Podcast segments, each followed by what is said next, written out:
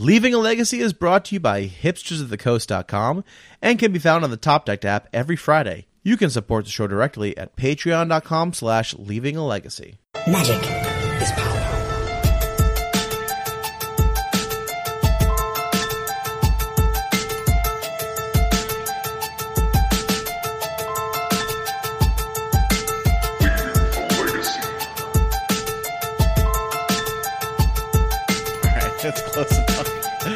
Hello everyone, welcome to another episode of Leaving a Legacy. My name is Patrick.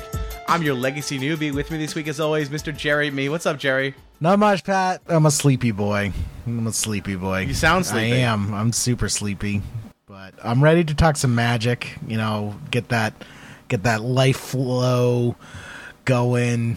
I don't I don't know what I'm saying anymore. I'm just delirious. You're, yeah, you have nothing. You have no juice tonight, Jerry. It's it's amazing. This is this is the least charismatic I think I've ever heard you. Uh, it's not very endearing, to be quite honest. Tap, tap, ancient tomb and island, deaths, show and tell.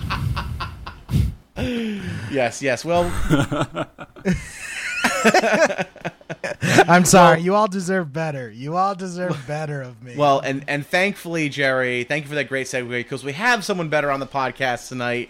Uh, we have, we have, Thank God. This, now this guy's been making the rounds. Uh, not only has he been crushing, uh, you know, streaming lately, but he's, uh, been on every Legacy podcast, uh, at least the ones that are worth going on.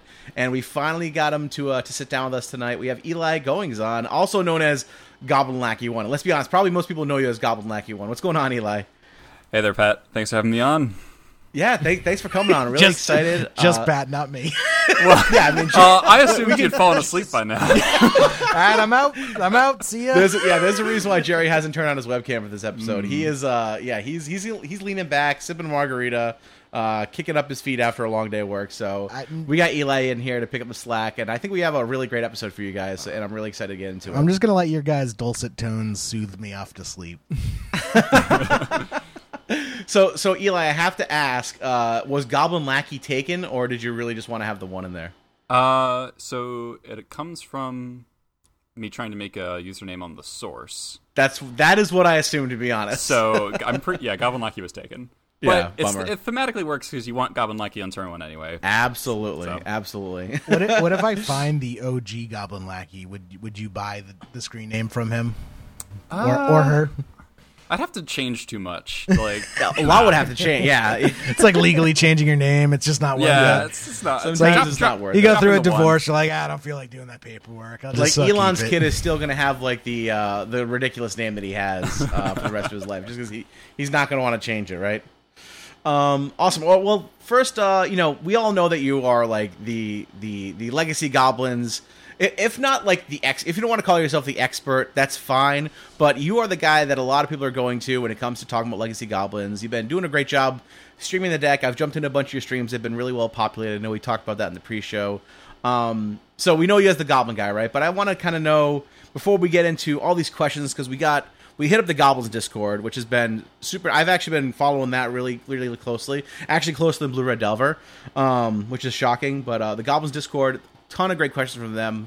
Really cool community there, and then we have some from our own um, our own patron Discord. So we'll we'll we'll sprinkle those in as well. Um, but before we get into that, I want to find out a little bit about you know how you got into Magic, how you started playing. Uh, tell us a little, kind of like your your Magic origin story. Okay, um, so I started playing Magic very very young. Um, grew up on a in a condo complex with a whole bunch of kids in the block. Everyone was older than me. I think I was the youngest kid. There's yeah, pretty sure I was. Um, And I was like, I'm like twenty, about to be turned twenty-four, so I, I was three-ish years old when I started. That, uh, that is very young. started started my introduction to the game. Um, my downstairs neighbor made me a deck, 'cause my, so I have an older brother, and he was getting into the, the game from all of our, our neighbors, and uh, everyone just play on the sidewalk um, with everyone's just kind of casual decks. No one played mm-hmm. competitively or anything close to it. Um, I remember getting a lot of seventh edition starter decks with like the El- the the um, Thorn Elemental. I have a lot of yep. those Thorn Elementals. Yeah. um, I have. They it came with the uh, when Magic Online came as a C D. I remember it also came with a Thorn Elemental promo in it. Yeah. So I also oh, yeah. have hundreds of Thorn Elementals. Did, did they just leave the machine on one night and they just printed like thousands? They're like, how do we get rid of like, what are we going to do with all these Thorn Elementals? yeah. Yeah. Um, so my downstairs neighbor made me a deck uh, to play with. It was mono green, had Wild Mongrel, it had Cartographer. I think it had Beast Attack. Um, and uh, the worm. I had a lot of worms. I loved worms when I was a kid. Mm-hmm. Um, just big green. I'm kind of, it's kind of the opposite of how I am now. I loved big green idiots. Yep. Uh, I just wanted to play the biggest big, big dumb green creature. Like my brother bought like the one single. We never bought singles. Um, like the one single my brother bought when we were kids was a Croson cra- Cloud sca- Scraper, the thirteen thirteen morph thing. And I was like, this is the coolest thing I've ever seen. It's the best thing. Yeah. Yeah. yeah. Um. So that was kind of my intro, and then I played up until kind of the beginning of Lorwyn.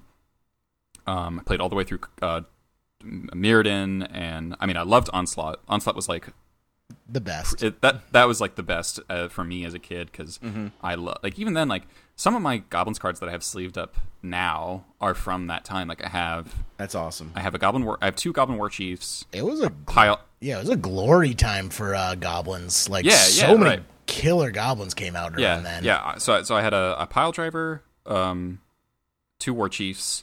A siege gang commander, two two two siege gangs, um, uh, and a jump. I have like a really busted up jump helm incinerator from those days because I really liked legions because I liked creatures. Yeah. Um, Shirk and... Skirk Prospector's been seeing some play again. That's another oh, Onslaught card. Uh, yeah, I definitely have some old Skirk Prospector uh, around. Um, so yeah, I mean, like I had go- uh, goblin, like goblin, like obviously not as legacy playable ones, but I had plenty of Raging Goblins, like those eighth mm-hmm. edition Raging Goblins. I had. Yep. Um, I have lots of sixth edition Raging Goblins. I believe. Nice, nice. um, and uh, Goblin Chariot and uh, all those kinds of you know goofy Goblin cards. So I, I liked them even back then. I think, um, and like you know, I was playing Volcanic Hammer and stuff like that. Um, so and then played through Kamigawa. I really liked Kamigawa. Got a lot of Samurai Ninjas. I was a kid. You know that was like the thing. Um, and. Then a little bit after that, you know, we had moved away, so there's only one kid in the block who played. I stopped playing basically after uh, Lorwyn. Mm-hmm. Um, though I do recall buying packs of Time Spiral and uh, stuff like that because I, I, I definitely and I definitely got like a couple of the starter decks for Cold Snap, and I have like a really mm-hmm. distinct memory of one of the Cold Snap Cold Snap starter decks because uh, I gotten I got injured uh, uh, at, at recess one day. Like I, I, tri- I tripped and cracked my chin on some ice. So I had to go to the hospital, mm-hmm. and I remember waiting in the the um, like the emergency waiting room for like six hours because it was like a super busy day for some Jeez. reason. Yep. And I was just sitting there playing uh, the it was like the um, it was like the zombie Sekuar Deathkeeper uh, starter deck yep. versus my brother who was playing the the Aurochs deck, and so you know like I have all these memories associated with, with that. Yeah. Um, and, but that basically stopped up until high school. And then I was, I was, uh, I played in the band a lot. Um, I was kind of involved in theater and a lot of the kids in the band after school, cause band was always the last class. They'd go to the music theory room, which was next door to the band room. And everyone like, there was nothing to do, uh, in between, like there's like school would end. There's a forty minute period mm-hmm. between like after school activities starting. And so everyone played Magic in the music theory room, mm-hmm. uh, between end of school and beginning of after school activities. It's like sports and stuff. Yeah. Or, or like the marching band kids or whatever.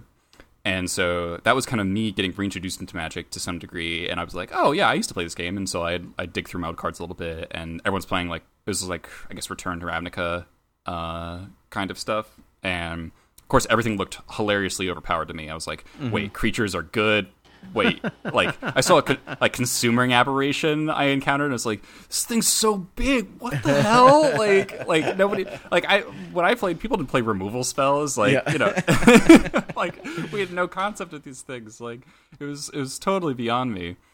Um, and so I was kind of readjusting to that, uh, and then I was slowly getting more into it. I did the Theros pre-release, had no idea what I was doing, and mm. like you know, for most of my Magic early Magic playing, I didn't really know the rules very well. Mm-hmm. Um, and so went through that, played a little bit, started to get more and more into it. I did sell a whole bunch of my cards at the garage sale, which I regret to this day because I still mm-hmm. have no idea what was in there. Oh. Um, so it could have been like a bunch of Onslaught fetches. I did I did have one Onslaught Delta that I kept just mm-hmm. kind of by accident, and I was glad I did that. But but I'm sure there were like Sensei's Tops and yep. additional Aether Vials. I did have an Aether, an Aether, I had two vials from when I was a kid that I still have. Um, and so, which kind of is relevant to my deck choice now. um, and so I go to college. A uh, guy who becomes like my best friend in college introduced me to like competitive Magic because he was like a competitive Modern player. Mm-hmm. And he was like, this is how like deck building works in competitive Magic. It's like very different. He basically explained the stack to me because I hadn't mm-hmm. really fully understood the stack at that point. Um, and we start playing basically high power casual versus Modern, where I don't want to spend real money on these cards. Right. Um, so I was playing like ninjas, but with Ornithopter and Soul Ring and Skull Clamp versus um, Birthing Pod. that's so, that's how I got into Legacy. Basically, we play, yeah. we played like high powered casual versus standard, and the high yeah, powered yeah, casual yeah. was basically Legacy without. Well, I guess it was Vintage without power because we couldn't afford yeah. power. yeah, exactly, exactly. And so I was playing like, and I wanted to build like. He introduced me to uh, Cruel Control, and that was my favorite archetype for a long time. I loved Cruel Tomatum. That's still my like my favorite sorcery.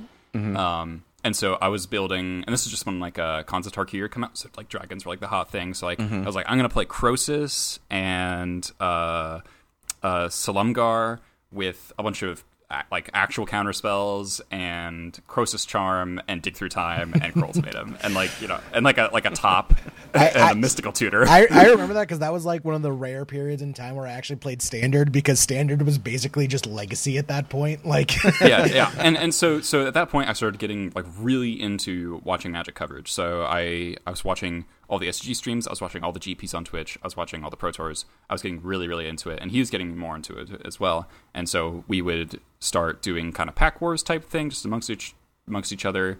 Um, um, we would always like watch the events together, and like that was really fun. And then towards the end of like sophomore year, I was going to go abroad.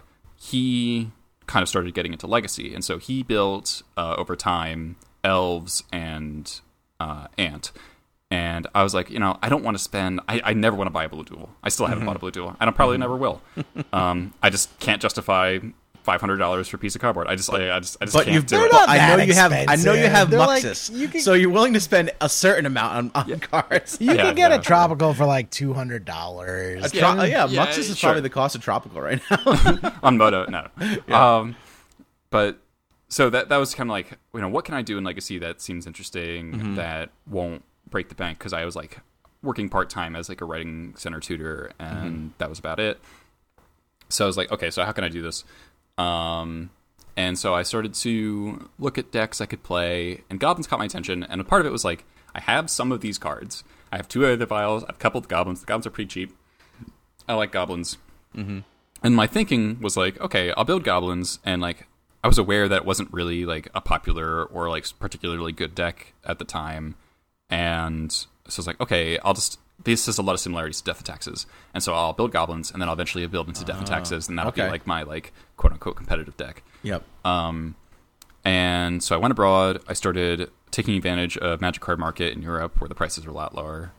Um, and that's where I picked up a lot of my uh, more expensive pieces, like the Wastelands and the Caverns. Mm-hmm. And at that point, Port was super expensive. That was when Port yeah, was ridiculous. Before the reprint, right? Yeah, yep. Port was like one hundred twenty bucks. Yeah. And that, that was like so that was rough. Yeah, especially on Magic Online, I think Port was the most expensive card in Magic for, Online. Like, yeah, for a while, yeah. for a while, Port was like was like two hundred fifty tickets. Like, I remember like, that. Yeah, obscene. Port was more than Black Lotus for a long yep. time. Yeah, by, by a lot. Yeah, and then it got um, reprinted in E M A. Was it E M A that got reprinted? Yeah. Yes. Oh, I think it first came out as a reprint in a Treasure Chest. They did like a Treasure Chest promo or something. Oh, okay. Like that. Oh, yeah. I was but, just thinking in yeah. paper, but yeah, I forgot about online. Yeah. Yep. Um. So I, I built both Death and Taxes and Goblins kind of over time, and so I started playing in my year abroad mm-hmm. in Scotland, and I started, you know, uh, kind of finishing the deck as I was playing. So for a while, I was like, I have three Wastelands, a Port, and like I would supplement with like a Ghost Quarter, and like just play extra basics or whatever. Mm-hmm. And, and and sometimes it'd be like random upside because there's always that one or to, you know, there's one or two people who always play burn. You're like, haha, mm-hmm. I have extra basics, price yeah. progress me, you know. um, but that was kind of my start into uh, Legacy. Mm-hmm. And I loved playing the weeklies there. I started doing pretty well in them. I kind of like went, went infinite in the shops. Um, and I started posting a lot on the source. Um, and I really liked the communities there. And I, I loved just like getting back and forths with, with the other, uh, the other people there. And I went to my like, my first like big Magic event was Bazaar Mox in Paris. Um, it landed right on my spring break for mm-hmm. college, and so I took a sixty euro flight from Jeez. from Edinburgh to Paris, which is like, yeah. oh my god, that's amazing. Uh, and I went with a friend, uh, and a couple of the guys from the game store in Glasgow also went, and that's when I met up with a couple other of the like Goblins community who I've been talking to. They were like, mm-hmm. "Hey, get in what WhatsApp WhatsApp chat with us, and we'll we'll try to meet up."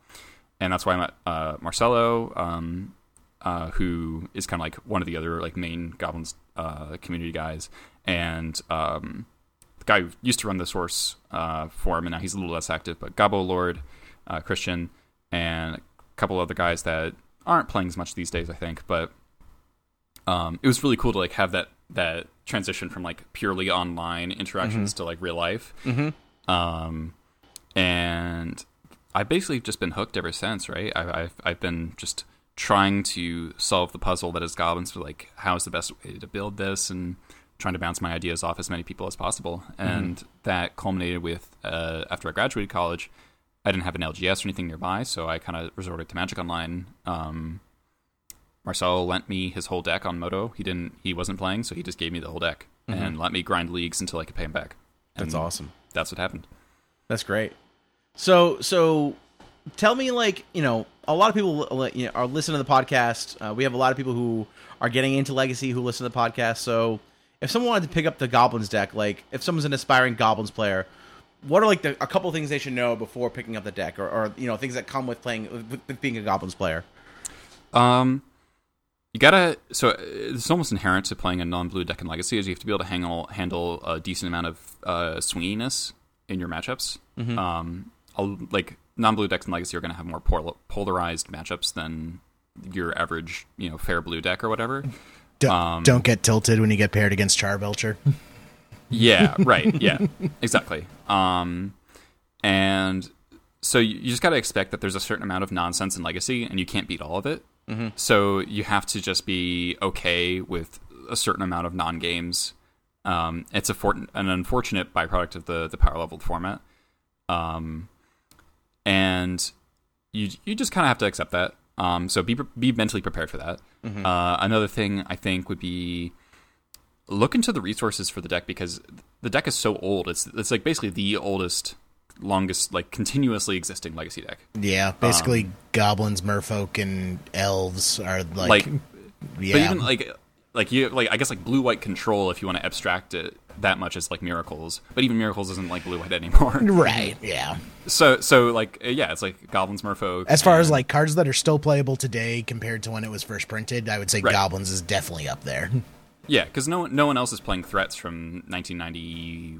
One's Lackey, one's one's Urza Saga, right? Like, you know, uh, non-slot like Sneak Attack would like to know your location. I just want yeah, to but you're to... but you're oh, you're, but you're not you're not sneak attacking in Verdant Force, you know. You don't know. I could be registering Leviathan. You don't know. Right, right. So so Goblins like the core of the deck is super old, mm-hmm. you know, um, and so. There's a lot of resources on the deck in terms of doing math on like Goblin Ringleader, in terms of evaluating hands. Uh, there's a lot. There's just like so many discussions. I, I actually have gone back and looked at the um, archived forums mm-hmm. from the source, like before, like it, it would get renewed every couple of years because yep. it would just become too bloated. Mm-hmm. But if you go back and read the old stuff, it's actually kind of funny because you see some of the same conversations that we have today about cards. Mm-hmm. Like, you know, is Goblin Pile Driver good? Some people just like hate Goblin Pile Driver in the deck. Like they, they don't want to play it.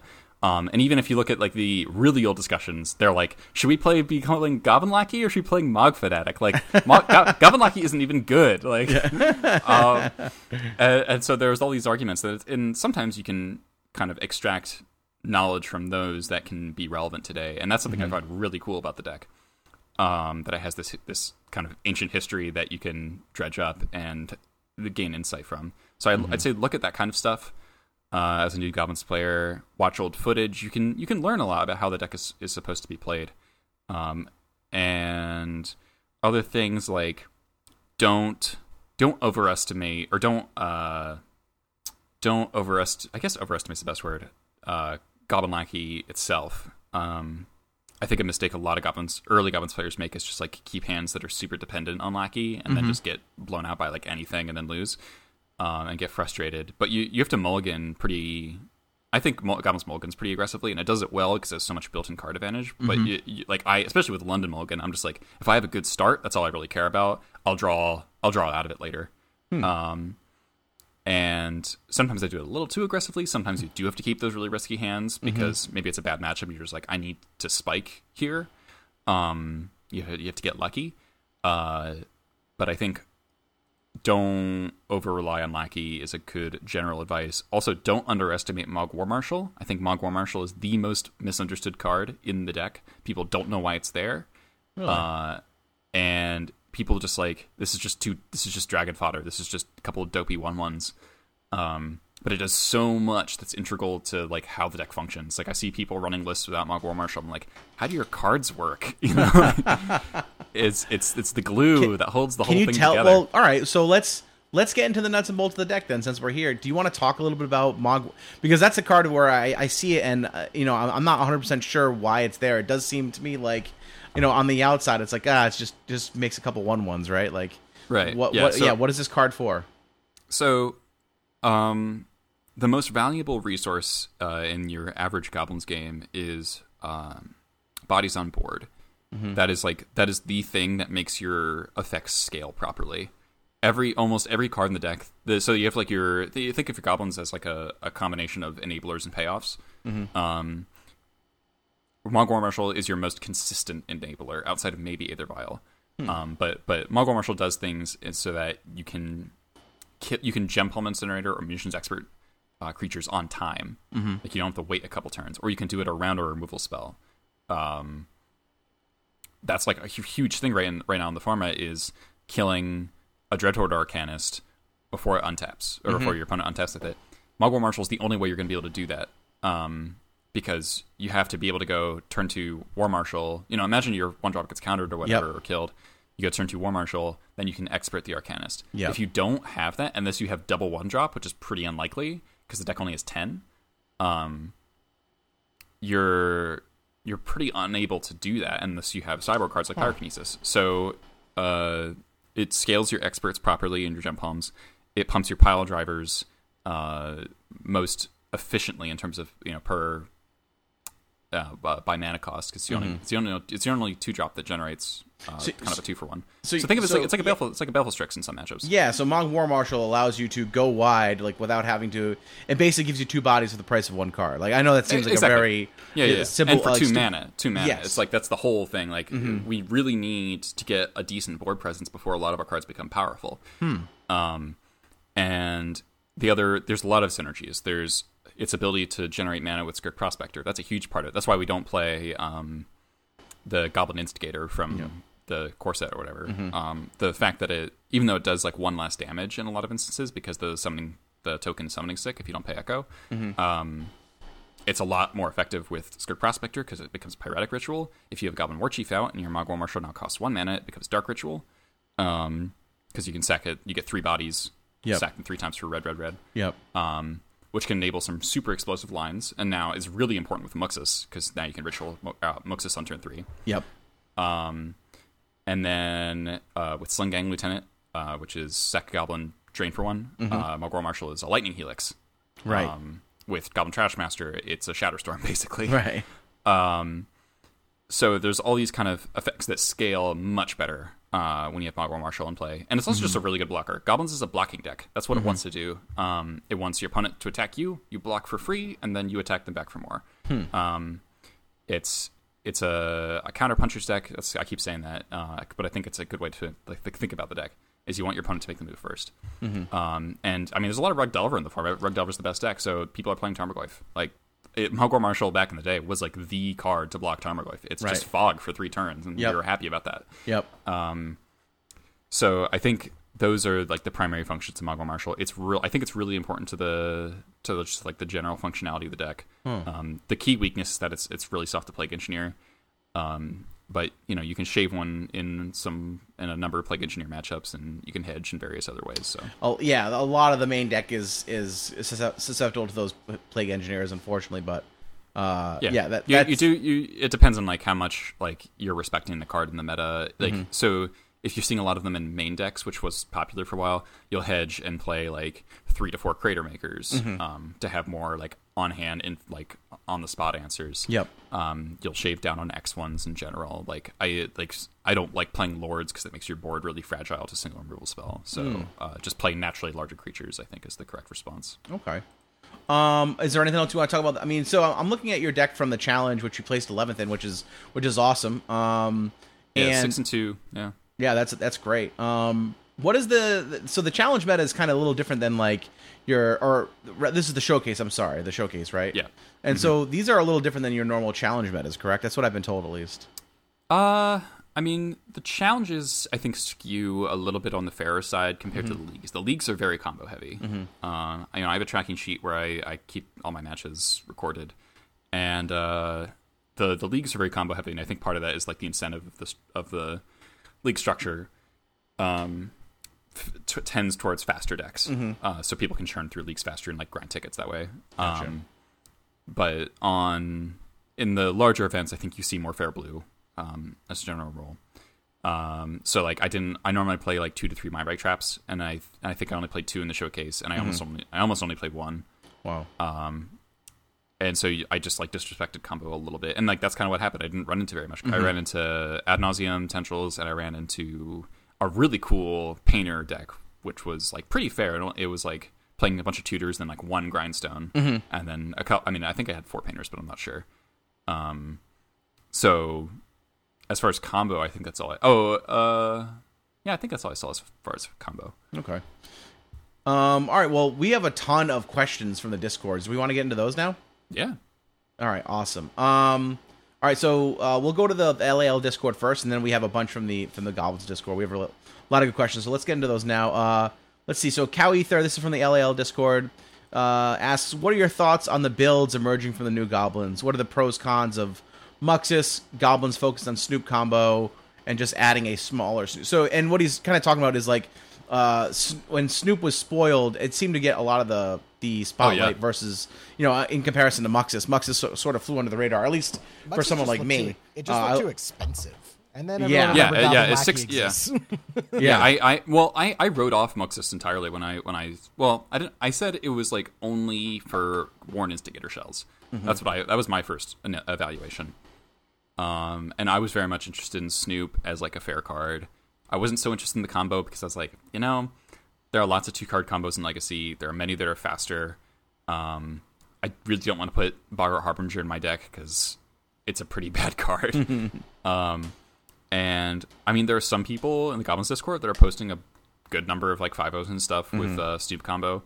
But whenever I've tried it, I've really disliked it, and I've disliked Snoop in general. Um, it has a lot of hidden costs, namely being um, red-red. Mm-hmm. Goblins is not very good at hitting red-red on turn two, so you have to adjust the mana base. And I don't want to cut Rishadan Port. Mm-hmm. I don't want to shave on Rishadan Port. Three, three is a pretty good number that I've always been happy with.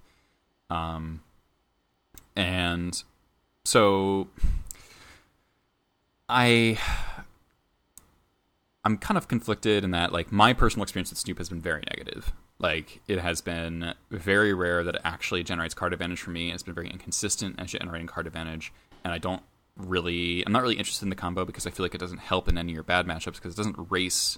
The only combo decks I feel like it's actually going to help you race are like Depths and and uh, Elves, mm-hmm. um, because Depths is usually like making a twenty twenty on turn two or three and then killing you a turn later. So mm-hmm. if you can kill them, you know, out of combat uh, on turn three, that's pretty cool. That's pretty effective. But they also play a ton of discard spells and Abrupt Decay. Mm-hmm. So like that's not or and four Pithing Needles.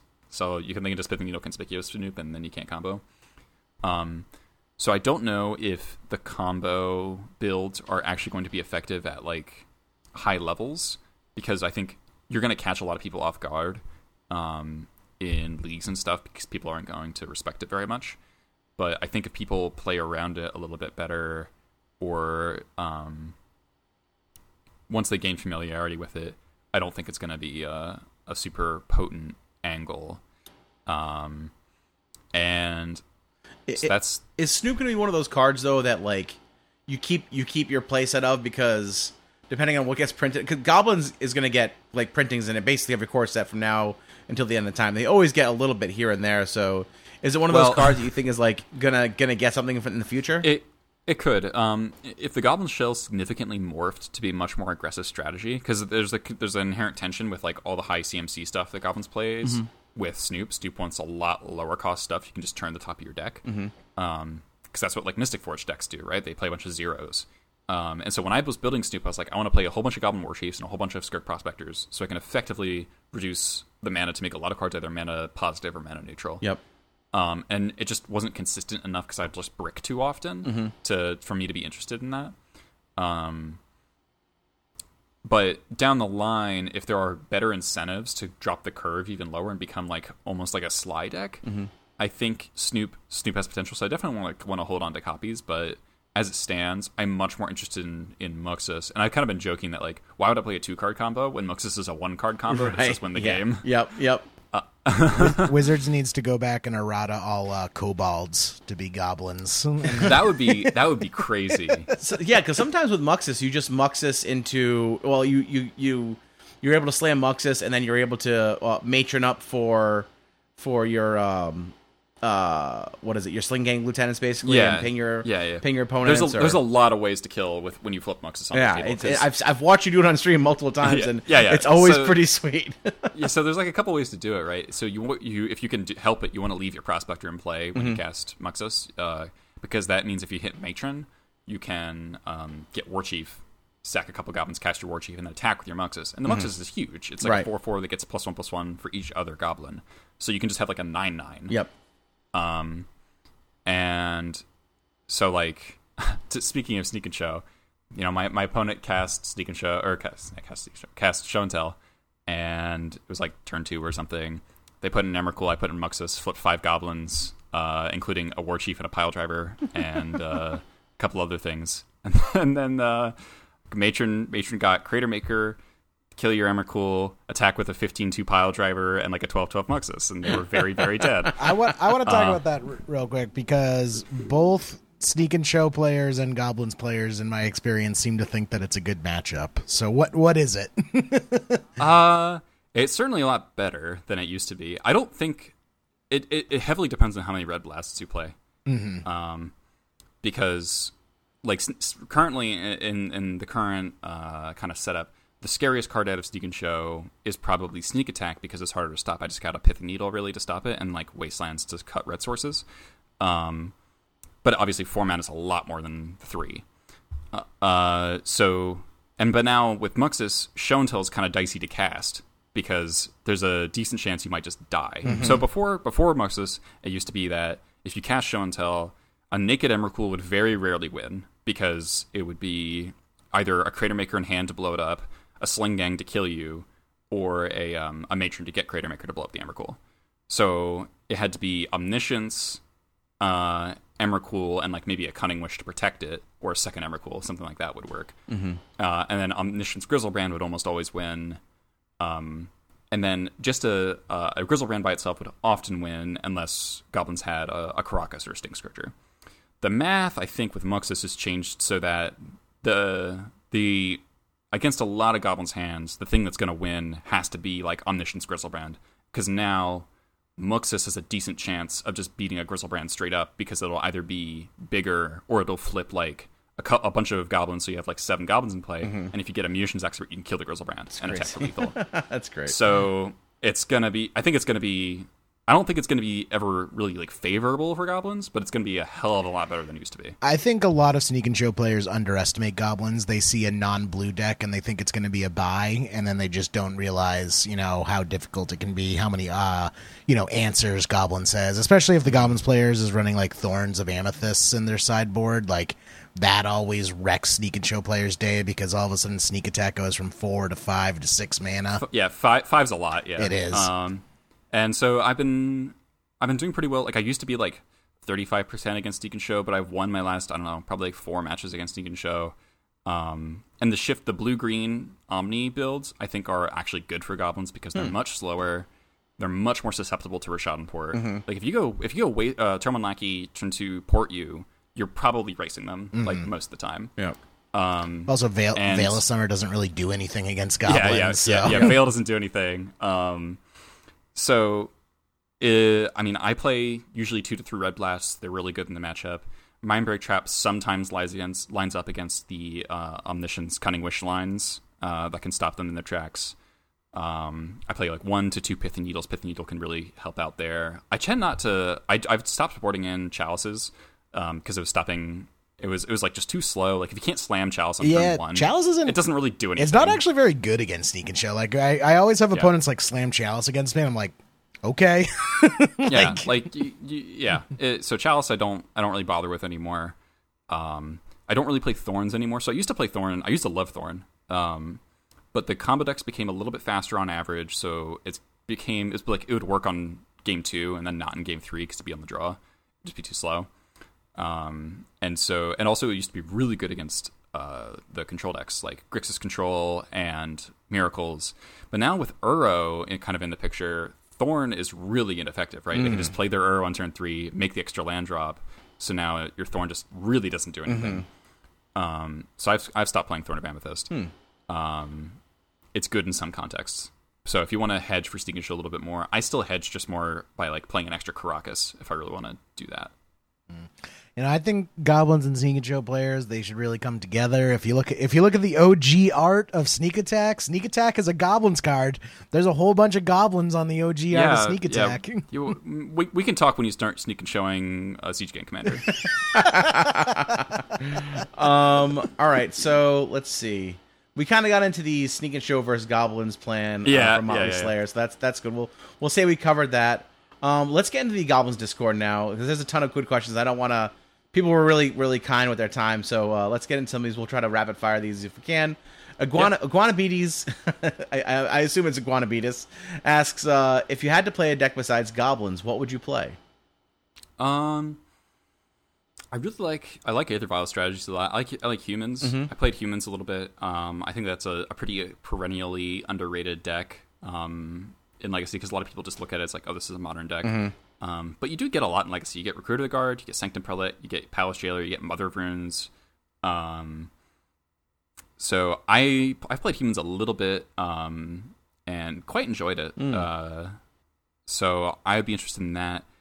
Uh, one day I would like, I don't have the cards for it on Moto, but I would like to try my hand at some like blue control strategies. Um, like, as I said, like one of my f- favorite decks is, uh, Curl Control. Mm-hmm. So, uh, I like, uh, I like control decks that have an actual win condition, that, but like something that's like very like kind of flashy. Mm-hmm. Like I don't, I don't like the current iterations of control that are just like, I'm going to hit you with an elk mm-hmm. like six times or whatever. Like that's pretty boring. But, you know, like, Uro is pretty boring. I, like, kind of hate Uro. But if you... If so did playing, you like a big Entreat the Angels? Is that kind of, like, something that's up your yeah, alley? Yeah, I can, I, can, I can dig an Entreat. I can dig... Um, I I don't... I, I could see myself playing, like, a Standstill, like, Sharkstill type thing. That could be fun. Um, I... So, yeah, I think I, I would like to try those kinds of things. I'm not a huge fan of Delver. I don't really like combo decks in general. Mm-hmm. Um... So yeah, some sort of some sort of more controlling strategy. I think okay. I prefer. Um, Steve twenty one twelve Rush asks, "Why is four?" So this, this I assume this is a a Goblin memes question. Uh, why mm. is four Pile Driver is always correct no matter what? You can't say it's not correct. So that doesn't sound Steve, like a question, Steve. Steve. Steve Steve is the greatest Goblin Pile Driver stan in the universe. Uh, I remember. I think. I think his uh, like signature on the source for a while was like, if you suggest less than four Goblin Pile Drivers in your list, you're actually a Sneak and Show plant. What is with the Sneak and Show Goblins rivalry? I didn't realize there was. Well, so so, so he he has a ter- he just has terrible luck versus Sneak and Show. Like the opponents just always have it. Like he, he just he just can never beat it. And so whenever any of us beat Steve Show, we tag Steve. this, is, this is like someone being like, oh, that's my rival. It's like, oh, have you guys been fighting a lot? He's like, no, he doesn't yeah, actually yeah. know who I am, but uh, he's yeah. he's my rival. It's just like yeah. Steve Show players are just oblivious over here. So, so when yeah. do you go up? Like, let's say, so right now you're running two Pile Drivers. Yep. What is this? What would make you go to four?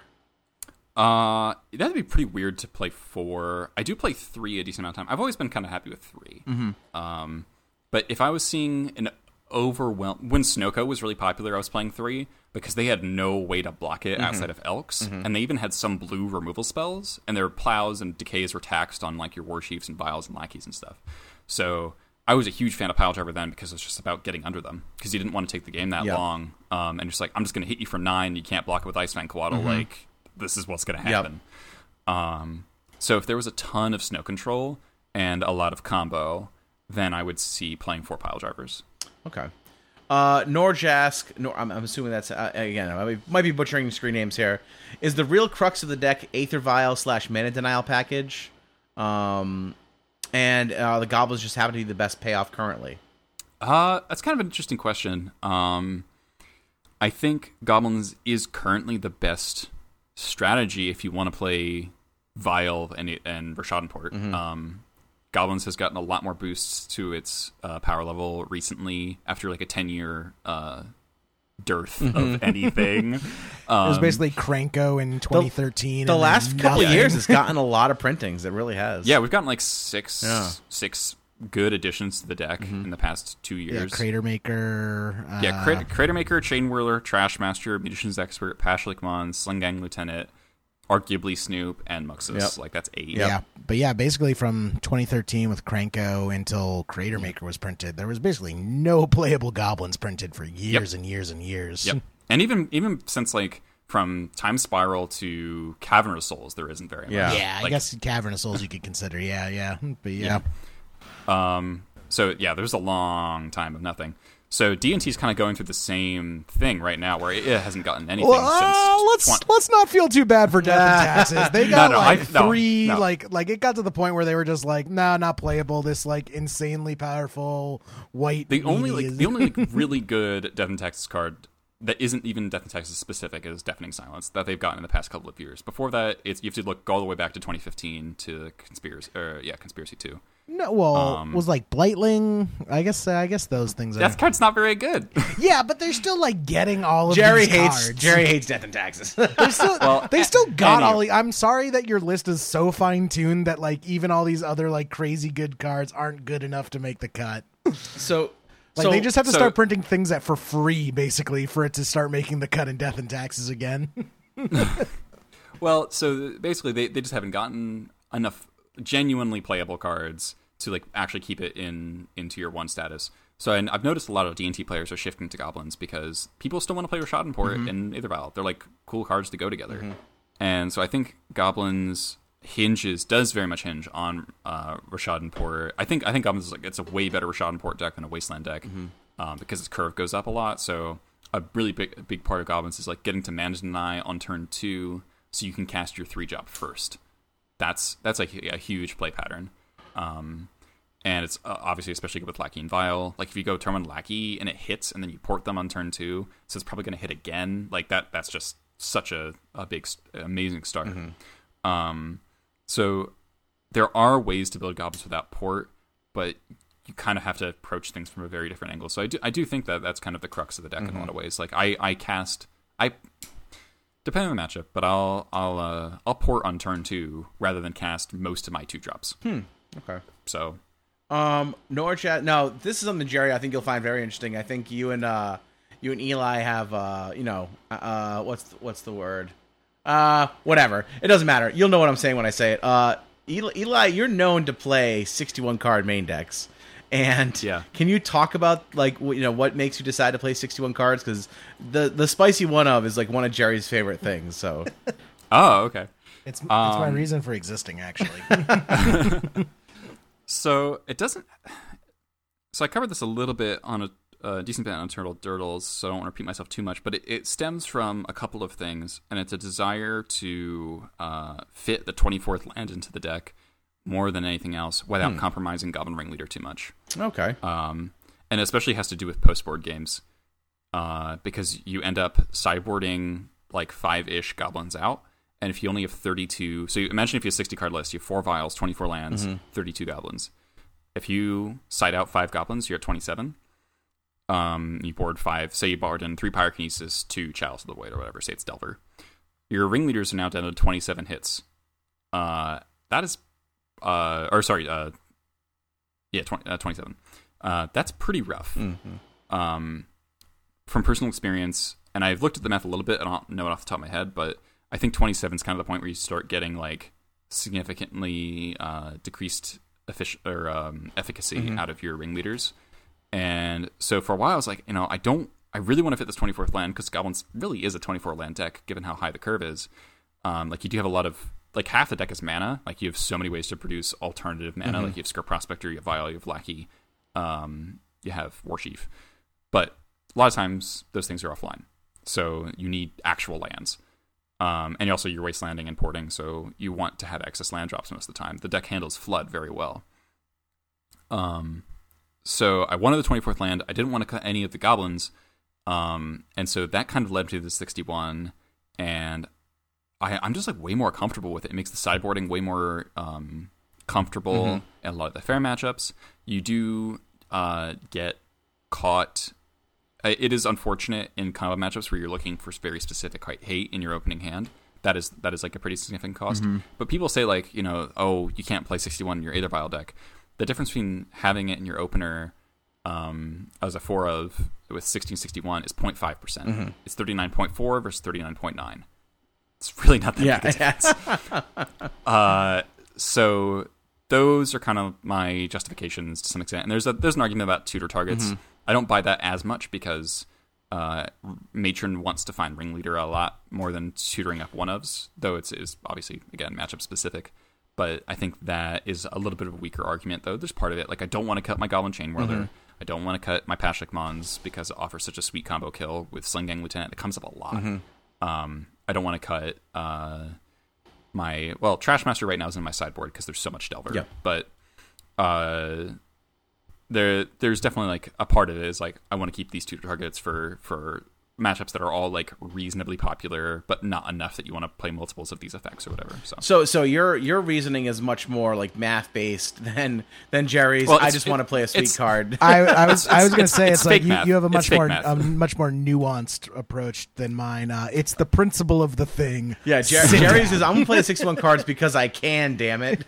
Well, so so Jarvis Jarvis, you always kind of needles me if I say this is for math reasons because he's like an actual mathematician. He's like, or you know, he's like, this is not real math. I'm like, it's it's not. It's it's a feeling informed by math yeah. to some extent. Yeah. So that I'll say that as you know. That my my reason is I'm a storyteller, and when you're in top deck mode and you rip that sixty-first card off the top of the deck for the win, going into the top eight finals, and you just have that thrill of exhilaration, that is why you run the sixty-first card. Well, so, so, so that's the thing. It's like I don't think of any one card in my deck as a sixty-first card because it's contextual. It's mm-hmm. like in you, you, people say like, oh, you can just cut the sixty-first card because it's the worst card in your deck. But like that's not how Magic works. It's contextual. Mm-hmm. It, it depends on the matchup, right?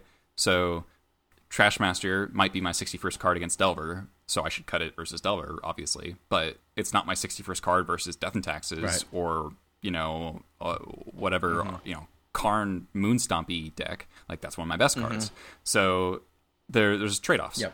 And I, I, I accept the trade-off of an increased power level to a uh, with a slight decrease in consistency. That's the trade-off you're making. See, I, I live my life like a Yu-Gi-Oh show, and uh, heart of the cards. Yeah, the heart of the cards knows what the sixty-first card is, and and if your heart is pure, it'll give it to you.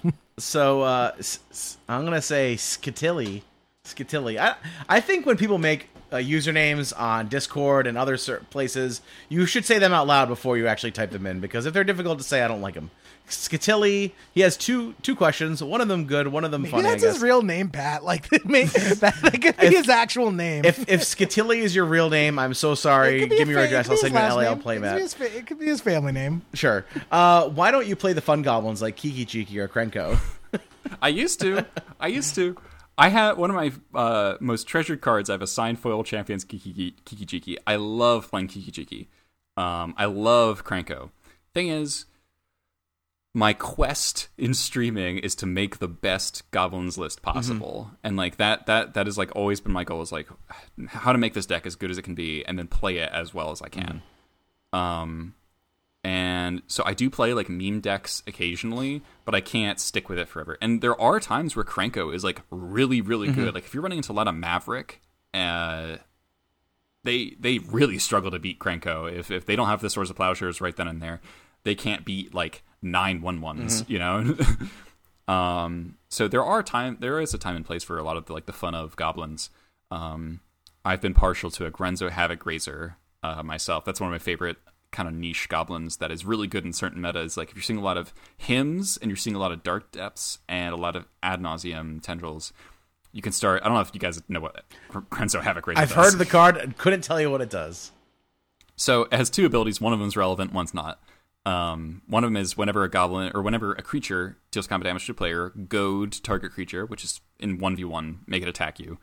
Um, the second ability is much more relevant. It's kind of like a Thief of Sanity. Okay. For each creature that hits, you can exile the top card of their deck and cast it for any mana cost until end of turn. This is the one you mentioned on on uh, Everyday Eternal, and they couldn't remember the second ability. Yeah, yeah, yeah. yeah it was great. Yeah, yeah.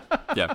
I love this card. It's so much fun. You create so so many great stories from Grenzo, mm-hmm. um, and it's really good in certain metas, mm-hmm. um, because against depths, like the, the the Turbo Depths deck has a lot of cards that are good against itself, because it has a lot of discard. It has main deck Pithy mm-hmm. Needles, and has Crop Rotation. Mm-hmm. I've cast Crop Rotation off Mountain to get Wastelands.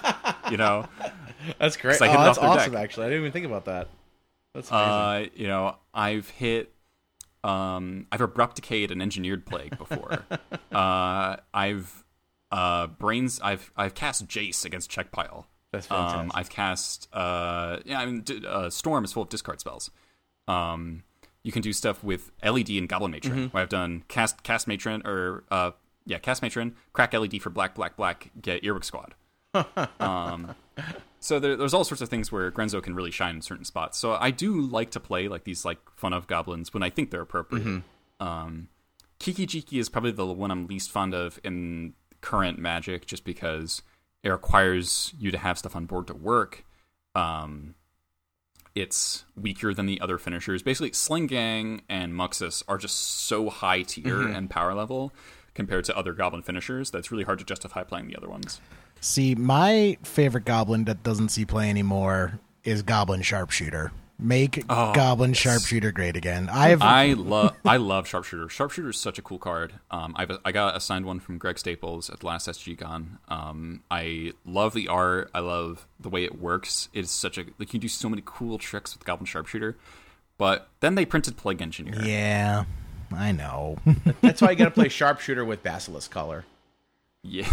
Well, it just dies. It's a one one. It just I dies. know, I know. I'm just I just want him twenty nineteen to be gone. I just I want the meta to go back to when Goblin Sharpshooter's playable again, cuz I, I know. I I I freaking love Goblin Sharpshooter so much. One of my one of my favorite early memories of Magic is I was playing against Stasis, and I was playing like cool. Onslaught goblins, and the Stasis player lands Stasis, and they're like, "Oh man, he's locked out. He can't win now." I'm like, and I start counting how many goblins I have in play. I'm like, "Oh, I have two Goblin Sharpshooters." And Ooh, ten yeah. goblins. Oh, so I just I use one one Goblin Sharpshooter to ping him. I use the second Goblin Sharpshooter to kill my own goblin. Both Goblin awesome. Sharpshooters untap, awesome. And I just mow him down for ten damage and win the game. I, think, I think I think my favorite. Uh, you'll appreciate this. My favorite Goblin Sharpshooter instance was um, I killed my opponent with their own Emrakul Annihilator triggers.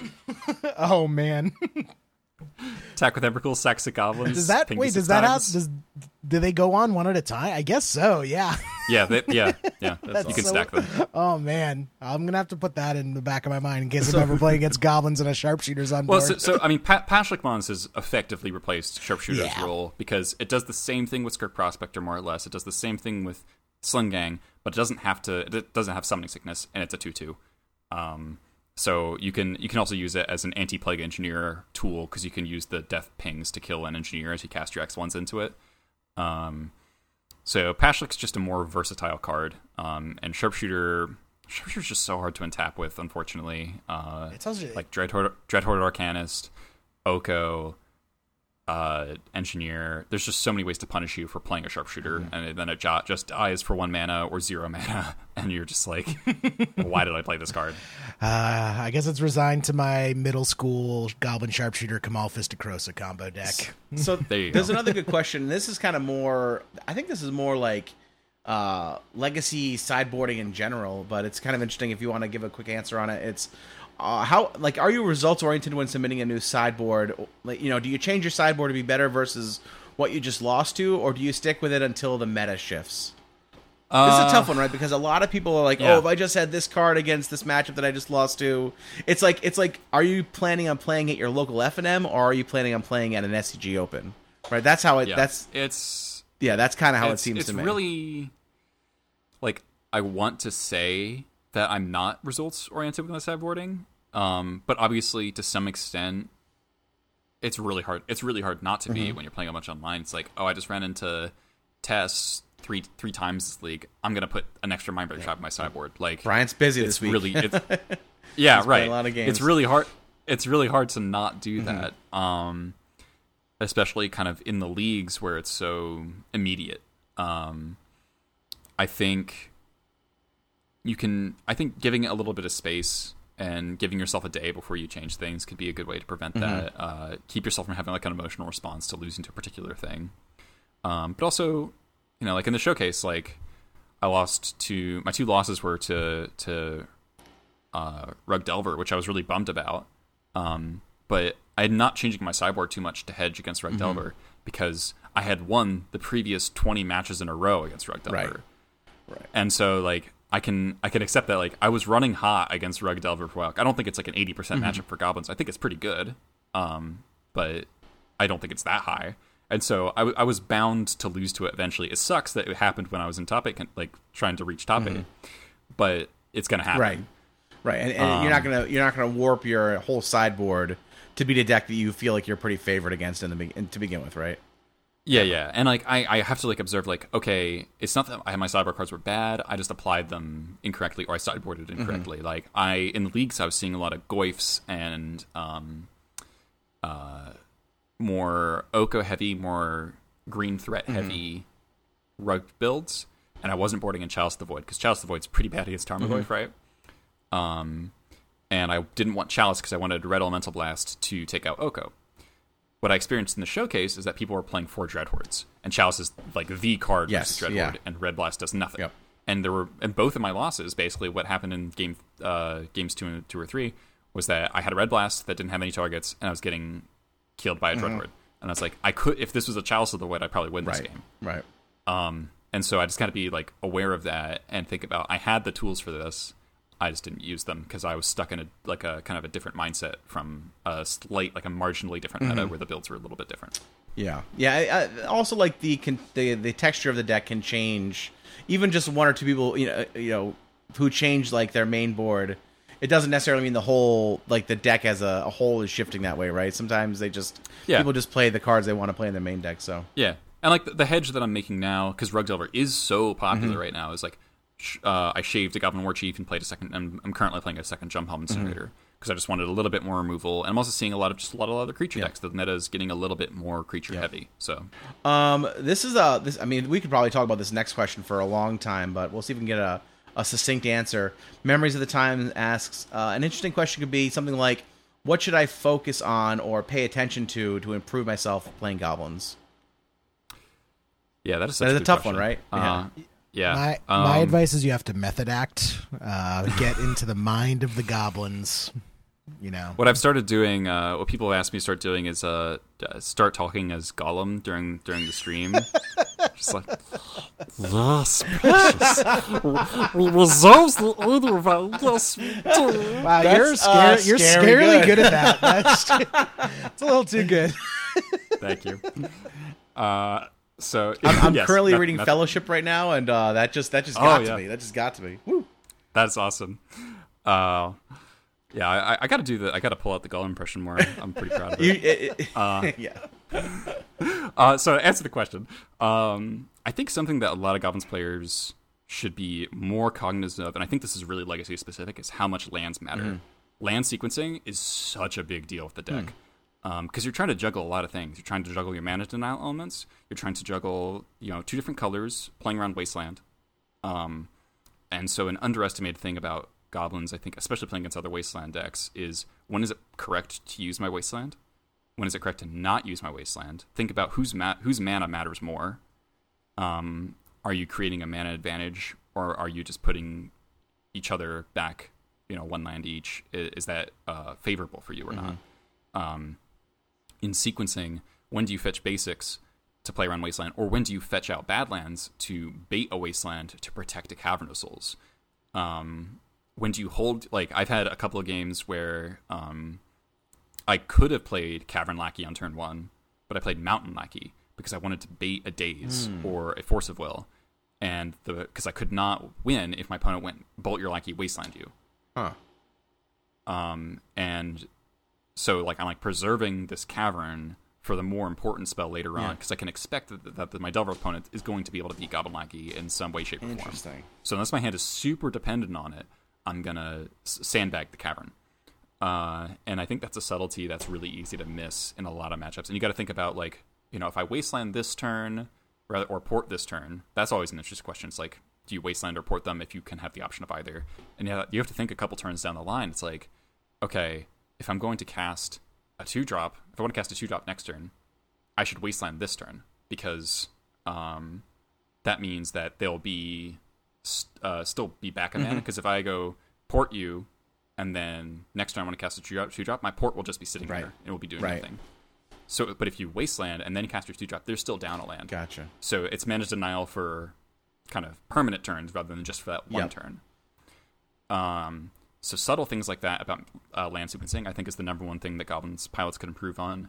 Uh, being mindful of your matrons. Mm-hmm. A lot of goblins' losses come down to the wrong matron, mm. and that comes down to knowing your role. Um, do you need to get a removal spell? Do you need to get a ringleader to reload? Do you need to get a piece of acceleration? Do you need to get a finisher? These are all really contextual, difficult questions. And I think also people underestimate this. This is like the um, the hardest part of show and tell is knowing what to put in. Like it's like that. A, a hard a hard part of, of Goblin Lackey is knowing what to put in on Goblin mm-hmm. Lackey, because people I, I've lost games to putting in the wrong card with Lackey like all mm-hmm. the time. Um, I'm better at it now, but it, it was really easy to just go like, I'm going to put in the highest mana cost card in my hand into play. But you got to think about what happens if the Lackey gets dealt with next turn. Or what are ways that I can in- make it more likely that a Lackey connects a second time? So instead of going dropping Ringleader and then maybe not hitting great cards or hitting expensive cards that I can't cast anyway, maybe I'm going to drop the Scalper Matron and I'm going to get a Mutations Expert so I can kill the blocker that I'm anticipating that they'll play to get rid of Lackey. Mm-hmm. So um, what you're telling me is Goblin Lackey is the hardest part of the deck. It's not the hardest part of the deck, but it's it's it's an easy way to mess up, because it, you people think it's like, oh, I hit with Lackey, I win, and it's like it's just not mm-hmm. how it works. Um, not not anymore, unless you're putting into play in Muxus, and then you probably win. But so like Mux, Muxus has legitimately made the deck honestly easier. That's to play awesome. Because any situation where you can put Muxus into play, you probably should. um, all right, so Anubis has a great question here, Jerry. I think you're gonna like this one since we're hot off uh, an art episode recently. Uh, what's your favorite Goblins art? And then he wants uh, Jerry and I to critique it. Ooh, favorite Goblins art? Uh, man. I do got to say Goblins also have the best flavor text in the game. one hundred percent. Like if you get, oh, yeah. If you look at like a one hundred percent. Top ten like best Magic flavor text, like seven of them are Goblins cards. Yes. Oh, yeah. Um, I'm a huge fan. Like, I know people hate the F T V foiling on the new Goblin Lackey. And I like, I know like it doesn't look amazing, but I love the new I know I love the Chris Moyler Lackey art, mm-hmm. and I love the flavor text on that, because it says um it, you, it uses the phrase diplomacy helmet. Oh yeah, yeah. At the first sign of enemy scouts, Jula grinned and strapped on his diplomacy helmet. Like, that's so good. Um, I Goblin Pile Driver is one of my favorites. Um, it's a classic. The guy's face is hilarious. Mm-hmm. Um, yeah, just very iconic. Goblin Sharpshooter is probably one of my favorites. Um, Pile Driver is awesome. So many, Pile Driver is awesome. There's so many good goblins, goblin arts. It's it's hard to pick one. Um, I love Champions Kiki is really good. That looks really cool.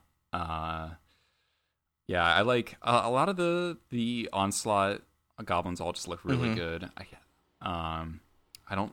It's really hard for me to pick. That's a okay. I mean, I th- I think all I I think the um the Goblin Lackey one is is pretty great. If I was going to pick one of those arcs, yeah. I think it was, that's one of my favorites.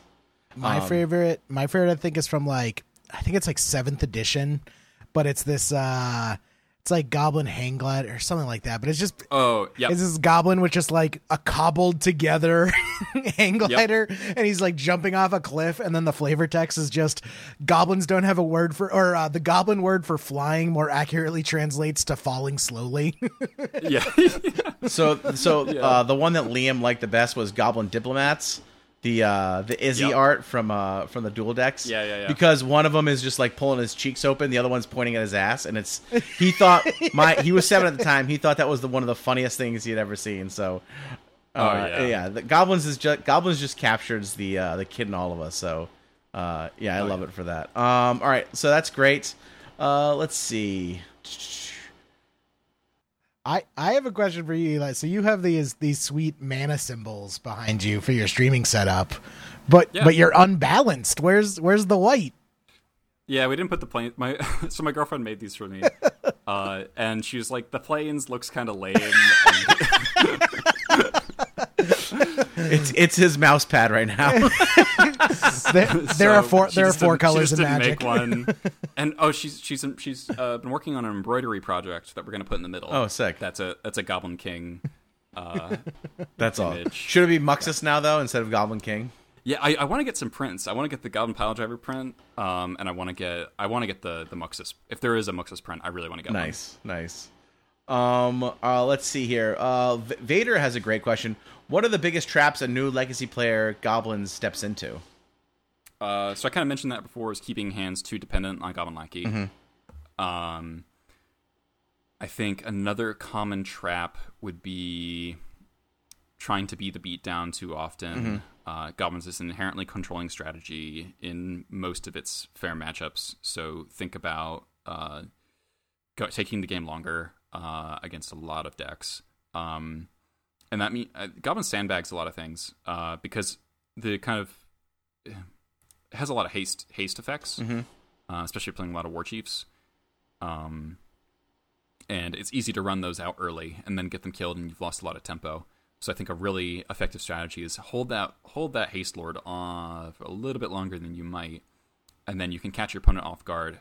It's it's easy to telegraph too much with Goblins because a lot of your cards uh, reveal, so you you make sure you reveal your Ringleader, you reveal. Um, so it's easy. It can be any, it can be easy for your opponent to anticipate your plays. Mm-hmm. So if you can um, sidestep their expected plan, you might waste their mana for the turn if they just hold up removal spells. Like if you like Matron for Warchief and then just don't play it, they probably held up removal for that Warchief, and you just if you just didn't play it, you just wasted their mana. Mm-hmm.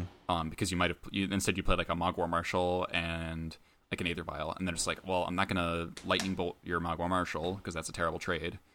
So things like that uh, are s- don't don't play two face up on the table. Okay, it's a, it's a good I think. Um, all right, uh, let's see. Olaf Forkbeard uh, he asks, since every Goblin player is blinded by their ego, how blind are you?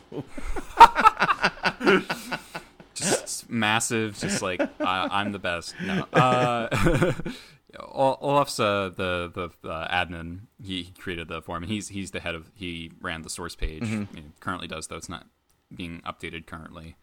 Um, John's great. We're we're friends. Awesome. he, he, he knows he knows what's up. Yeah, but, I figured. I mean, but it, it it is easy to like. When you're getting asked like a lot of questions for your expertise and things, mm-hmm. it is easy to feel like like you know everything. Sure. So yeah. it, it's it's important to like remember like I'm still learning the deck. I th- I think too like and like I said I, I don't know if we had recorded this or if we were just talking about it in the pre-show, but like yeah you're definitely the guy that people are going to right now for, for info on Goblins, and I think it's I just think it's because you're visible as a streamer too, you know, and you're and you're yeah. you're you know you're charismatic enough and you're easygoing enough and kind to people who are in your chat, so you're easy to talk to. You know, it's easy to ask someone like you to be to be a guest on the show because you know you'll be able to to talk to them, and they'll you know some, sometimes. You know, we've every podcast has had guests where like getting answers is like pulling teeth, and it's nice to have guests who are who are able and willing to talk and can easily talk talk about stuff like that. So that's great. I, pre- I appreciate that, of course. Um, uh, I'm gonna give one more to Olaf here. He says, uh, "What would be the worst thing for Goblins in Legacy that wouldn't stop you from playing it?" Ooh, Uh, it would take a lot for me to. It takes a lot for me to like put down the deck. Mm-hmm. The only time I stopped, the only time I played anything different was when Red and Six was legal, and I started playing humans. Mm-hmm. Um, was it like the five color humans, like the Eddie Zamora? Yeah. yeah, okay. Yeah, it was. I yeah took Eddie's list and talked to him about it. Um, and like I was trying, I was even during Ren's legality, I was trying, I was playing a crazy list. I was playing um. a four color goblins list with Unsettled Mariner, mm-hmm. uh, just a changeling. Uh, I was playing. I, was, I just tried all sorts of stuff. So it takes a lot for me to put down the deck. But I mean, the worst thing that could happen that I would keep playing through. If we go back to the era of like every black deck playing two main deck Plague Engineers, I'll be pretty sad. Mm. Um, because I like I won. My the one K I played in when I did that, that's like the one like event I went to this year, um and that was during that time, so like it can still be successful, but man, it just weighs on your head so much. It just it just kind of makes you feel miserable. It's like I have to consider these things so much, and it it affects my choices so much that it, it, just, it just makes me sad. It's like I can't play the cards I want to play. I have to play like these less synergistic cards to answer, you know, whatever, like Ugh. um, all right, well, we got, let's see, let's get, we'll get one more fun one here, and then we got uh, a little bit about the your future as a as a streamer. Um, let's see, let's find one good one here. Uh, Sorry, uh, our editor will have to edit out all this. I'm just trying to, we have, there are so many questions in the Discord, so I'm trying to pick out all yeah. the best ones here. All right, you know what, this is a good one. Um, what is your favorite story to tell concerning goblins? This is from Balloon favorite Brigade. Story. Yeah. Like, do you have oh, a great man. a great read or just a, oh. a sick beat? Mm. Speaking of Goblin Balloon uh, Brigade, another great art and flavor text. Yes. Balloon Brigade. Yes. uh, one of my favorite favorite stories, uh, favorite plays. Um, I'm really proud of the play I made in the um, Legacy Double Dash, which I don't know. I don't know if you guys followed that. Um, it was an online tournament series that Tim Schultz ran mm-hmm. to like have a bunch of Legacy deck specialists. It was awesome. Play against each other. It was, a, yeah, yeah, it was it was an amazing program they did. Um, so I was paired. So we, uh, it was Marcelo and I as the Goblins uh, representatives, and we got paired against Miracles. And I was playing against Anurag Das, and it was game two, and I mulligan six, and my hand is like lands, lackey, lackey, relic. Pajanas, and I didn't really have anything to do with the lackeys, and he, he just goes like land go or something. Basically what, what happens in the game is I end up playing these two goblin lackeys, and I, I never attack with them. Mm-hmm.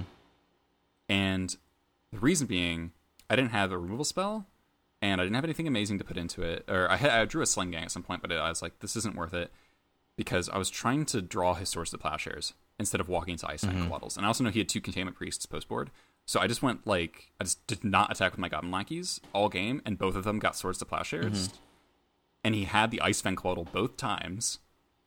And what, how the game ended up playing is if he had held a plow and he didn't plow the Lackey, um, the I ended up hitting him with a really huge Pile Driver for lethal when I was dead on the crackback. Mm-hmm. And if he had had the, had the plow for the Pile Driver, I would have lost that game. Wow. And I, I was super proud of the fact that I knew that the risk of attacking with the lackey was not worth the reward. Um, and I feel like it's just a very unintuitive play. Yeah, to just not yeah. attack with Goblin Lackey. You think you want to just attack with lackey no matter what? Like, yeah, if he, he's gonna get. It was an empty board. There yeah. was nothing there. Yeah. Like, like, he, uh, like it's so easy to think like, oh, he he could have nothing. Right. And you know, I'll put the Sling Gang into play for free. And it's like, great. Yep. But based on how I expected the game to play out and like my overall strategy. I was just like, I'm going to threaten these lackeys to connect, mm-hmm. but I'm not going to swing with them unless it's actually safe. And it ends up happening where he's like, I'm like porting him, and he feels like he has to spend the mana and plow the lackey, mm-hmm. even though it was never going to get through. Yep. Um, so I was really proud of that. Um, as far as like a really like keen, you know, read that I had. Mm-hmm. Um, and the other one's just really funny, I think, is that it was like a F N M type thing. Um, I was playing against Enchantress for like to go like three oh or whatever uh, in the three round thing we had. And my opponent had a Muri's Guile in, for multi- uh, in play for multiple turns. They had a, they had a, I was porting down their Sarah Sanctum. They had one card in hand, and I drew Cabal Therapy. Um, and looking at how much mana they had, I was locked out. I was like locked out of attacking with like not like two elephant mm-hmm. grasses or something. And I drew therapy. There was a Leyline of the Void on their side, so I could not flashback therapy. Oh, so okay. I, I, had had to, one I shot. had to blind hit. I had one shot. And I blind named um, Sigil of the Empty Throne, and I hit. And I felt so good about that. And I ended up winning that game by making like fifty tokens with Krenko, sacrificing a ton of them to Skirk Prospector to pay for like four attackers. Oh, that's awesome.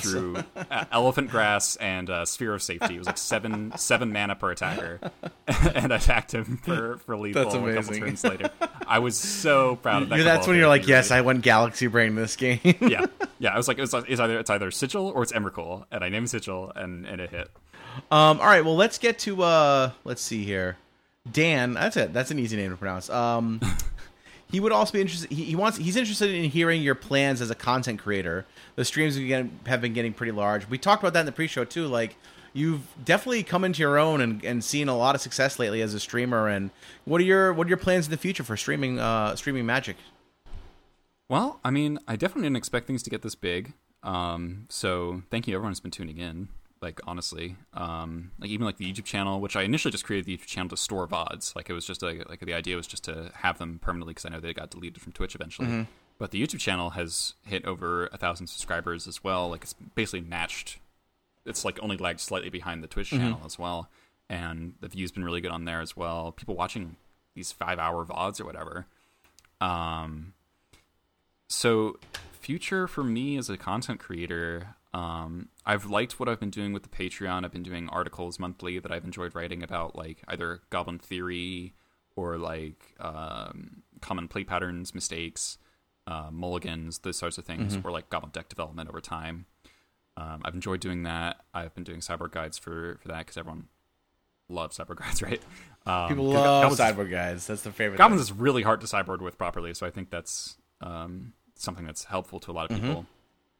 I'm hoping to get more regular with my stream schedule. Like, I have been kind of just doing it whenever I haven't felt like I should, I want to play Magic mm-hmm. today, but I'm trying to do like twice a week, uh, consistent, like Tuesday, Tuesday afternoons. Like, obviously I can't do it today cause I had to reschedule to record today, but I'll, I'll stream tomorrow to make up for mm-hmm.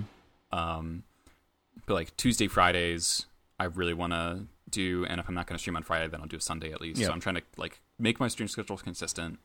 Um, and I really like having guests on. Like, I don't know how how much I'll expand my streaming just because I have a day job. Mm-hmm. So I do work, you know, thirty-five, forty hours a week.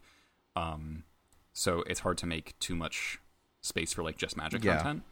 Um, but, you know, I like I really like doing stream like other stream collaborations. I like coming onto other people's streams and talking through, like, League of Goblins. I'm always happy to do that. Um, I... As far as growing my own channel, I, I, I just bought a new microphone and got like a boom mic set up nice. uh, today, actually. Um, I have a friend who's going to help me like kind of get some of the technical know-how because I just kind of winged it mm-hmm. on a lot of streaming mm-hmm. things, like just kind of do the basics. Um, so I wanted to like try to make it look nicer, sound nicer, um, get a little more professional. Like I, since I probably applied for a Twitch partner, mm-hmm. um, I feel like I should do that. Um, so... You know, we'll we'll see where things go. You know, Goblin's hype is high right now. It might it might die back down because you know uh, these things do come and go. Mm-hmm. Um, so I, I, think I think people will be gonna... excited to hear that you can that you're planning on continuing at least continuing what you're yeah. doing, right? So I think that I think people yeah, will be yeah, pumped yeah. about that for sure. Yeah, and I, I I really like the streaming I've been doing. Uh, especially, it's much more fun with guests. I think mm-hmm. like streaming streaming by yourself can be a little, especially Magic. And a deck that requires a lot of planning can be kind of cerebral mm. and it's hard to like get kind of have fun. one hundred percent Um, yep. And so I really, I really like having someone else I can talk to, to uh, uh have some more fun with yep. it. And so like my last stream I had uh Mike Hadley, who's like one of the, that, he's, that he's, was he's, a great stream, by the way. I oh loved that yes. stream. It was fantastic. Yeah, he, M- Mike was such a fun guest. Um, he he introduced me to many great sayings. Yes, two of which I want to I, I want to convert into emotes. It's so good. Um, he, he uh, whenever we'd win, he'd be like, "Uh, uh that's Raisin Bran." Yes, yes. Yes. Uh, I, I have an emote idea I want to do for that. And then um, certain cards move furniture, like cards that really do a lot. So Goblin Pile Driver moves furniture. So I got a, I got an emote idea for that as well. So, like, you know, that, that kind of stuff just makes the stream yeah. so much more entertaining. Yeah, yeah. He it was he was uh I will say as a, as a viewer, he was a great guest. It was it was very entertaining. Um, also, and, and your your stream is uh, twitch.tv slash Uh, so, yeah, twitch.tv slash GoblinLackey1, right? Basically, GoblinLacky one on all platforms, everywhere. Right? Yeah, except on except on Reddit, I'm one GoblinLackey. Okay. Because that was take, take up. Of course, of course. Um, awesome. Yeah. All right, well, uh, Jerry, so we, we got a ton of answers done. Um, there's probably some that we that we didn't get, and I apologize, but we try to keep the show relatively close to an hour. We're a little over right now, but um, Jerry, let, you want to get into Scoops and Poops? Let's do it. All right. Uh, so every every week, Eli, we do Scoops and Poops. It's basically scoops into top eight, uh, things that we want to shout out. It could be people or situations or whatever you want. And if you have anything that's bugging you, we, they go on the poop section. So, Jerry, who are you going to scoop into top eight this week? Hold on. I just gonna, I need to rewind that, Pat. I was trying something new, and it just it didn't feel right. So, so okay. let's, get, let's get into Scoops. All right. Well, leave all that in because I want I want everyone to know how much of a failure Jerry is. The one thing he has to show up and do, he couldn't he couldn't execute. I'm not so. on my A game. What can Jerry, I say? Who you, who you scooping in the top eight this week, Jerry? I'm scooping in everyone who wears a goddamn mask, people. Wear a goddamn mask. Amen. Yeah. Pete's yeah, that seems sake. It seems a very reasonable thing to ask, right? You'd think. You'd you would think. think. They're very comfortable. I think everyone will be wearing them in the future. I mean, yeah. Well, yeah, when there's no oxygen left, you'll have to wear an oxygen mask. uh, um, any any God. poops? Uh, you for not getting the reference, Pat. Jesus. I don't get it. Uncultured swine. Well, that's me. Uh, Hopefully Eli got the uh, the reference. I'm hoping. I think I think I did. Eli, uh, do, is there anyone you want to scoop in the top eight this week? Oh, man. Uh, I mean, you got to scoop in the whole Goblins community for being great. Mm-hmm. Um, we've had a lot of uh, activity in the Discord lately, and I've just had it's booming. a lot of messages. Since it's booming. Yeah. And for like a, getting to be a pretty large server now, people have been pretty chill. And like we have a lot of disagreements about things, as Goblins might, mm-hmm. you know. uh, we, We we argue, we're passionate about things, um, but everyone, I think everyone has like the same goal and everyone's trying to achieve the same things. Everyone supports each other. Yeah. Like whenever anyone hears like good news about so-and-so is doing well in this event, it's like lots of messages of encouragement mm-hmm. and stuff. And so really appreciate the Goblins community and just like the Legacy community in general has been really nice to me lately. Like I've really just heard from a lot of people and enjoy working with them, and I don't know, it's just it's just, it's just felt really nice. That's awesome. That's awesome. Any uh, any poops you want to do on this week? Uh, and you can always pass too. Yeah, a lot of people pass. I mean, I, we try to my, we try to keep uh, it pretty positive. So my uh, my A C bill. Okay, it's, that's fair. It's it's been hot. It's it pretty and atrocious. We're turning it, on, we're, we're turning it on a lot more than I'd like. Like uh, but I ha- like anytime we turn on the oven, it's like, oh my god, I'm dying. Oh, I try to do as much cooking outside as I can at this point. It's just it's yeah, can't can't do that in an apartment complex. I, I, yeah, so. I started uh, bread baking uh, earlier in quarantine, and there is no way I'm gonna run my oven at four hundred seventy-five degrees for three hours to bake a goddamn loaf. It's just not happening. So uh, yeah, yeah, bread baking's on hold right now. So I got a new A C unit, and uh, like just the way it's set up, it it can't drain outside. So I have a uh, like a little uh, hose that goes to a uh, a gallon bucket. Do, oh do you mean your bong, Jerry? Is it just... I don't think that's sanitary or healthy. I don't think that's. I mean, it's technically distilled water, so maybe it is. Someone, someone, let me know the, the health risks of uh, oh, God. drinking drinking air conditioner fluid. If someone could well, let me know, I hope that. You're not drinking your bong. I just meant it's well, whatever. Continue, Jerry. But anyways, this, this is like this I run is, my this is A C what we're unit. Expecting from the sneak and shit players. The guy Ook, ook. Anyways, it, I run my A C unit so often that I have to empty this like gallon bucket like four or five times a day. That's, like, that's just Jesus. How much this air conditioner is you, putting Jerry, off. You know what you need? What? You need you need a five gallon bucket, my friend. The problem is, if a five gallon bucket, it, it's too high. Oh. It's too high. It wouldn't work. Oh. It's it's one of those uh, like none of my windows are large enough for an A C unit to fit, so I have one the of those like ones? A C units on, yeah. on wheels that has a hose going yep. to the window. That's, that's why. A, that's a bummer. That's why. Um, yeah, that's a bummer. Um, all right, my scoop in the top eight. I don't know if every, if anyone's seen this video. I retweeted it today. It's this little Irish girl who's trying to, she's six years old, and she's trying to convince her mom to let her go to the pub. Uh, it's absolutely hilarious. It's like three minutes long, and I'm going to retweet it on the Leaving Legacy Twitter as well. It is one of the most adorable oh, things you've ever seen. And not only that, she also drops the hammer on her dad for always being on the phone and not cleaning. When he says he's cleaning, he's just like scrolling on his phone. So it's uh, it's brutal, and uh, it's like it's so adorable, and uh, yeah. So I'm gonna I'm gonna put that out in the uh, in the world today. And then uh, my only poops is, is her mom for not letting her go. Listen, it's quarantine. Let the poor girl go. She has a, she has a good reason. Her dad's not even paying attention to her, so you gotta let her you gotta let her go to the pub. It's Ireland, man. What else are you supposed to do there? True. Um, uh, awesome. Well, Eli, thank you so much for coming on, man. It was great to finally get to talk to you kind of face to face. Um, you, you know, you uh, thank you so much for all the patience and, and dropping the knowledge on us. And, and, um, yeah, th- thank you very much for being with us, man. It was great. Yeah, this is super fun. Uh, glad to come on the cast and, uh, talk to you about goblins. I, I, I love talking about it. I'm always, I'm always happy to talk about goblins. It's, it's just, it's just got so much, uh, there's so many details for, to talk mm-hmm. about. I, I, I gotta say, you guys reinvigorated me talking about magic, breathed new life into me. I'm not I'm not a sleepy boy anymore, so I think I'll I think I'll rent uh, rent a goblins deck and go uh, fire oh, up some leagues it. with some I, goblins. I can't wait to see your name in the five oh list, Jerry. Oh, uh, Jerry, I gotta I gotta the one time I played against you, you were playing Burn, and I was like, what the hell? Oh, that was you? Yeah. I was like, I, I was like, all right, it's Jerry's on Sneak and Show. I'm gonna mulligan. I like put back removal spell. I'm like, I just lightning bolt your Goblin Lackey. yeah, yeah. I, I keep my hand. It's dependent on Goblin Lackey, and it's like, hold on. If Jerry's playing Burn, you know he is ripped. yeah. I was. If I'm I playing was, Burn, I'm playing with a handicap. That's so funny. I was like. shook. I was. Deeply that's shook. hilarious. That's hilarious. Uh, so I just want to officially let everyone know that Eli said, uh, you know. We're his favorite podcast. Uh, we're, the, we're the most gracious hosts. And uh, Get wrecked, most, Dirtles. Yeah, Get Dirtles. Wrecked. Dirtles scooped us. But then then Everyday Eternal, uh, they also got us They also got us too. So, uh, you know, we're just the third tier Legacy podcast. But we really do we do really do appreciate you coming on. You you were a great. You've been a great guest. And, and I'd want it. We should do it, definitely do it again sometime. For sure. I'd love that. Awesome. Also, spe- speaking of, we really need to make it happen. The uh, the Legacy Podcast Tournament with uh, Eternal Dirtles oh, and Everyday Eternal oh. and uh, uh, uh, the Dead yep. format. Just oh, just get a slugfest going. I love that. I love that. I love that. That's brilliant. Can we bring the Brainstorm Show out of retirement too? Just to round it yeah, out. Yeah, bring the Brainstorm Show.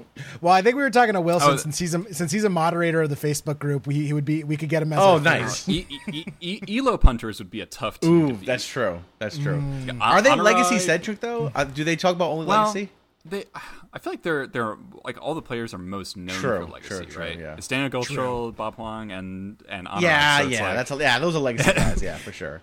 It, it's basically your legacy guys who are like, how do we how do we broaden no, our legacy horizons? guys? No, how do we yeah. make some money? Because legacy players, like no, there's like five legacy players. There's no money yeah, in legacy. No, no money. There's no in only, the only money there is in the cards. Apparently, the, the money is in writing Goblin sideboard cards because the the, the, the the the Patreon's been blowing up. I gotta say it. I gotta I gotta thank yeah, everyone. Like I, it's it's it's it's gone up like. Oh yeah, twenty, twenty, twenty Patreon, twenty yeah, patrons. That. That's awesome. Yeah, yeah well, we're gonna that. put that in the show notes. Uh, yeah, I mean, awesome. uh, yeah, Eli obviously is doing pretty well. His microphone is sitting on a stacks of one hundred dollar bills right now, so uh, he really appreciates yeah, all the that's, support. That's where it comes from. It's, uh, it's actually hundred dollar bills in the in the form of foil uh, Goblin Pile Drivers. Yes, I got I got that sick sick uh, YouTube money now, where I get that fifty cents. You know. Yes. Yep. Uh, that'll run your A C for like uh, thirty seconds. So you should. You know, that's pretty great. Yeah. yeah. Awesome. All right. Well, uh, we appreciate you being on. Uh, you can find Eli. He's at Goblin Lackey one on Twitter. Uh, his Twitch is twitch dot t v slash Goblin Lackey one. I assume it's patreon dot com slash Goblin Lackey one as well. Uh, it's like a different U R L, but I am, I'm Goblin Lackey one streaming okay. on Patreon. Okay, yeah, so you can find him there, and then and then on and then Goblin Lackey one on YouTube. Yes, well, on, if you want to find any on YouTube. Uh, yeah, I'm on YouTube, so give him a follow. Uh, find him on YouTube. Give him a follow on YouTube too. Like it's all those things help his numbers. So so do that for they sure. Do. Um, and uh, don't forget to like, follow, subscribe. The stuff that we do as well. Uh, you can find the podcast as at L E L M T G. Find Jerry at J M E three R D. I'm at Pat Uglow. The stream is twitch.tv slash Leaving a Legacy. You can find us on Patreon, find us on Hipsters, join the Facebook group. It's a great place where we aggregate a bunch of legacy content. And you can email us, dick pics and deck pics, leaving a legacy at hipsters of the coast dot com. Never got a dick pic, thankfully. I think we've got a few Dick no, Cheneys, actually. No, someone got, someone few sent, Dick Cheneys. Yeah, someone sent us some Dick yeah, Cheney. Yeah, yeah. uh, and, uh, and as always, shout out to our editor, Justin Lutz, our audio tech, sound engineer. Uh, and he actually, I don't know if you knew this, Jerry, but he was the... Uh, Like, you know how, like, artists bring models in to, like, model when they're doing their artwork? Yeah. He was the model for Raging Goblin, so I thought it was pretty cool. Ah, oh, I, I yep. did know that, yep. actually. Yep. I did know that. Oh, I have one other thing, too, Pat. Um, I forget the name of my opponent, but I just apologize. Uh, I fell asleep at my keyboard the other night. So uh, I did not mean to, like... If anyone plays against me, especially if I'm playing Burn and I'm just playing like really slow, I'm I promise you I'm not trolling. I'm actually just slow. Awesome. Well, thanks again, Eli, for coming on. We appreciate it, and we're gonna catch you all next week.